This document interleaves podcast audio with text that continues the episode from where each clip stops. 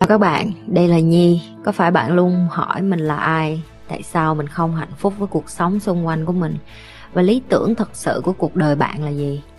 Đây là nơi mà Nhi sẽ chia sẻ cũng như trả lời hết tất cả những cái câu hỏi của các bạn cũng như những trải nghiệm thực tế để giúp Nhi trở thành người hạnh phúc và thành công trong cuộc đời của mình cũng như những cái trải nghiệm để giúp Nhi trở thành một life coach thành công giúp những người trên thế giới và bây giờ Nhi đem nó về Việt Nam cho các bạn.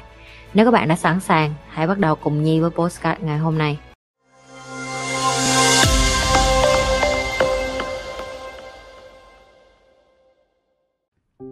Mình nên làm gì khi lúc mình làm tốt thì không ai nói tới nhưng khi mình lỡ làm sai điều gì đó thì lại bị khiển trách hả chị?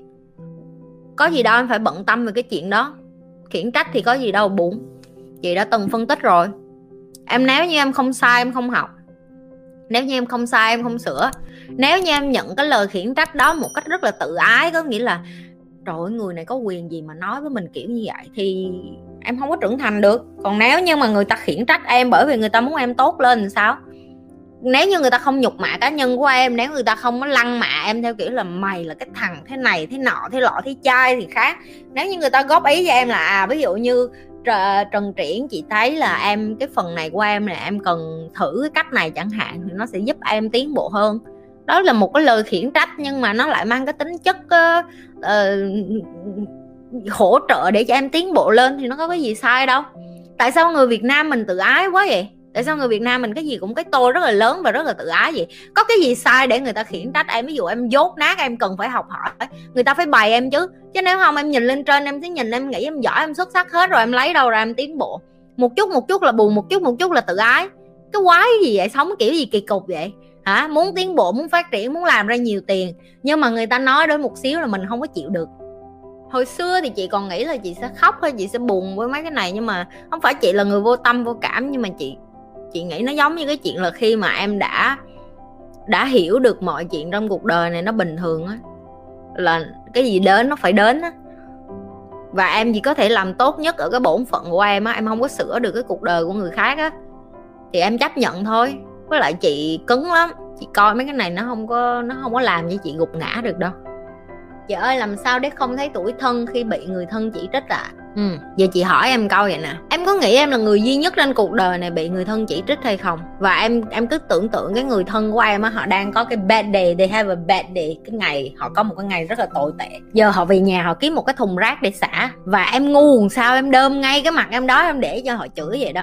Ok? Thứ nhất, gọi là em xui thôi. Rồi, chị đã từng nói với em là cái miếng gương á, người ta đi ra đường, người ta giao tiếp bằng cái miếng gương bể của họ hoặc là cái mảng gương của họ. Thứ nhất, không được đón nhận nó một cách cá nhân tức là sao? Em để cho họ xả nhưng nó giống như cái kiểu em là cái bức tường vậy đó. Em im lặng, em không cảm xúc gì hết, em không nói, không cười, không khóc, không buồn gì hết. Thì con nghĩa là sau sao? Họ sẽ thấy nhột em không tin em thử em đứng im một lần khi mà người nhà em chỉ trích em thử coi. Em sẽ thấy rất là mắc cười khi em chỉ trích mà em im, im, im người ta chỉ trích em mà em im lặng á cái xong họ quê á có họ đi chỗ khác à. Đó là cái cách lợi hại nhất để mà em không bị tuổi thân. Bởi vì đơn giản họ không có nói em đâu họ đang nói chính họ ok? Họ đang nói chính họ và, và tự nhiên em đem nó vô cá nhân em vậy em tự vác nó vô trong người.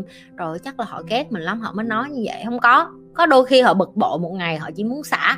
Họ không có ai ở thì họ xả thì họ xả lên trên mặt em thôi. Vậy thôi, ok? Cho nên là em em đôi khi á, em đi ra đường, ai nói cái gì em cũng đem về nhà. Em thành như em em lượm rác vậy em lượm mỗi người xíu rác về nhà, cái xong em thấy cái thùng rác nhà em nó bự, nhưng mà thật ra nó không có liên quan gì đến em hết á em tự rảnh háng ví dụ như mấy đứa đang coi cái video gì mới gửi cho chị coi này, này cũng vậy à. Chuyện nói chuyện của người ta đâu phải chuyện của em. Có những cái chuyện của em ví dụ như giờ em chích vaccine loại nào rồi em chuẩn bị em chích vaccine loại nào em tìm hiểu cái loại vaccine nó tốt hay xấu chưa khi nào tới lượt em chích vaccine.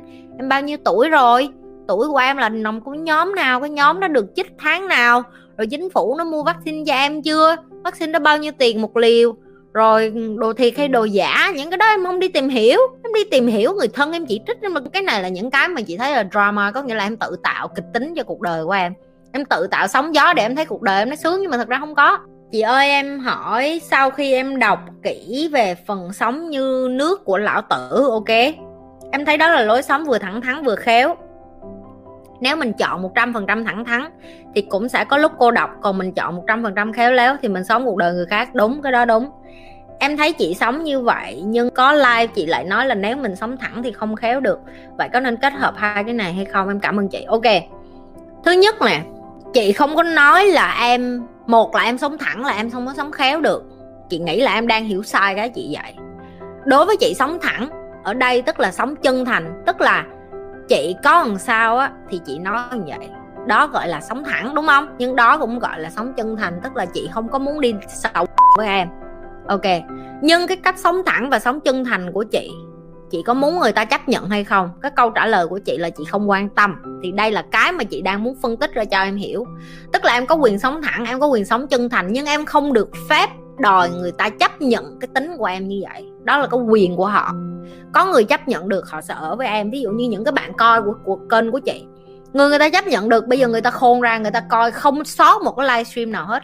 Cuộc đời của họ thay đổi. Thay đổi hoàn toàn bởi vì sao? Họ hiểu được là cái điều chị nói là muốn tốt cho họ. Họ bỏ qua cái tự ái cá nhân họ dẹp đi cái dốt của mình. Họ biết họ dốt họ vô đây họ nhào vô họ nghe thì đó là cái thẳng của chị và cái chân thật của chị. Nó được đáp trả lại đúng không?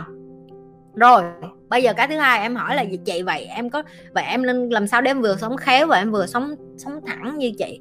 Khéo nó là ở cái chỗ vậy nè. Ví dụ như em đi ra đường mà em thấy người ta mặc đồ không đẹp thì em không có tới nói là mày mặc đồ xấu quá. Em có thể dùng những cái từ là um, Nhi nghĩ là nếu như mà bạn mặc theo cái kiểu này này này này nó sẽ khá hơn. Thì nó cũng là một cái kiểu là ý tao nói là mày mặc đồ thấy gớm đó nhưng mà em có những nếu người ta là bạn thân của em thì em có thể chửi vô mặt ví dụ bạn chị gì nói thẳng mặc đồ thấy gớm quá thay đi mày mặc gì tới bần quá vậy.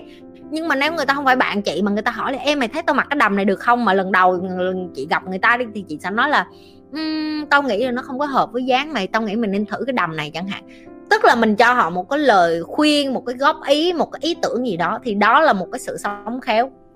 Hai cái này nó hoàn toàn tác cách cách biệt. Một cái là thể hiện em là một người thẳng thắn với chính em trước, để mà em thẳng thắn với người khác. Một cái khéo léo ở đây nó thể hiện cái sự sự là em khôn ngoan, em có kiến thức, em có nhận thức, em biết lựa lời mà nói. Em biết cái cách là khi nào em cần dùng những cái ngôn ngữ nào với người nào, ngôn ngữ nào với người khác. Cái đó gọi là có hiểu biết, thì đã khai cái đó nó hoàn toàn tách biệt. Em có thể sử dụng nói chung nhưng nó phải theo hoàn cảnh. Ví dụ như cái người đó chị mới gặp lần đầu, làm sao mà chị xả xả xả như chị đang nói với em được? Chị dạy em mấy tháng trời thì bây giờ chị có thể nói chuyện với em như vậy. Nhưng có những bạn mới vô đây coi chị lần đầu. Có những người người ta sẽ thích, có những người người ta sẽ bị sốc. Người ta sẽ nói là, ủa, sao chị nhi nói chuyện với cái chị này mà chị nhi nói ghê quá vậy? Sao như thể thân thiết quá vậy? Bởi vì người ta quen với cái kiểu chị dạy rồi. Nhưng có những bạn mới vô đây còn soft, hiểu không? Còn yếu đuối, mềm mỏng, tinh khôi và mới vô chẳng hạn thì nó sẽ khác thì em phải nhận diện được hai cái đó tách biệt. Em có thể sống được với cả hai cái, nhưng em phải hiểu cái ý nghĩa của hai cái đó cho kỹ. Đừng có quên nhấn like, share và subscribe cái kênh của nhì và nhi sẽ trở lại với những cái câu trả lời khác cho các bạn.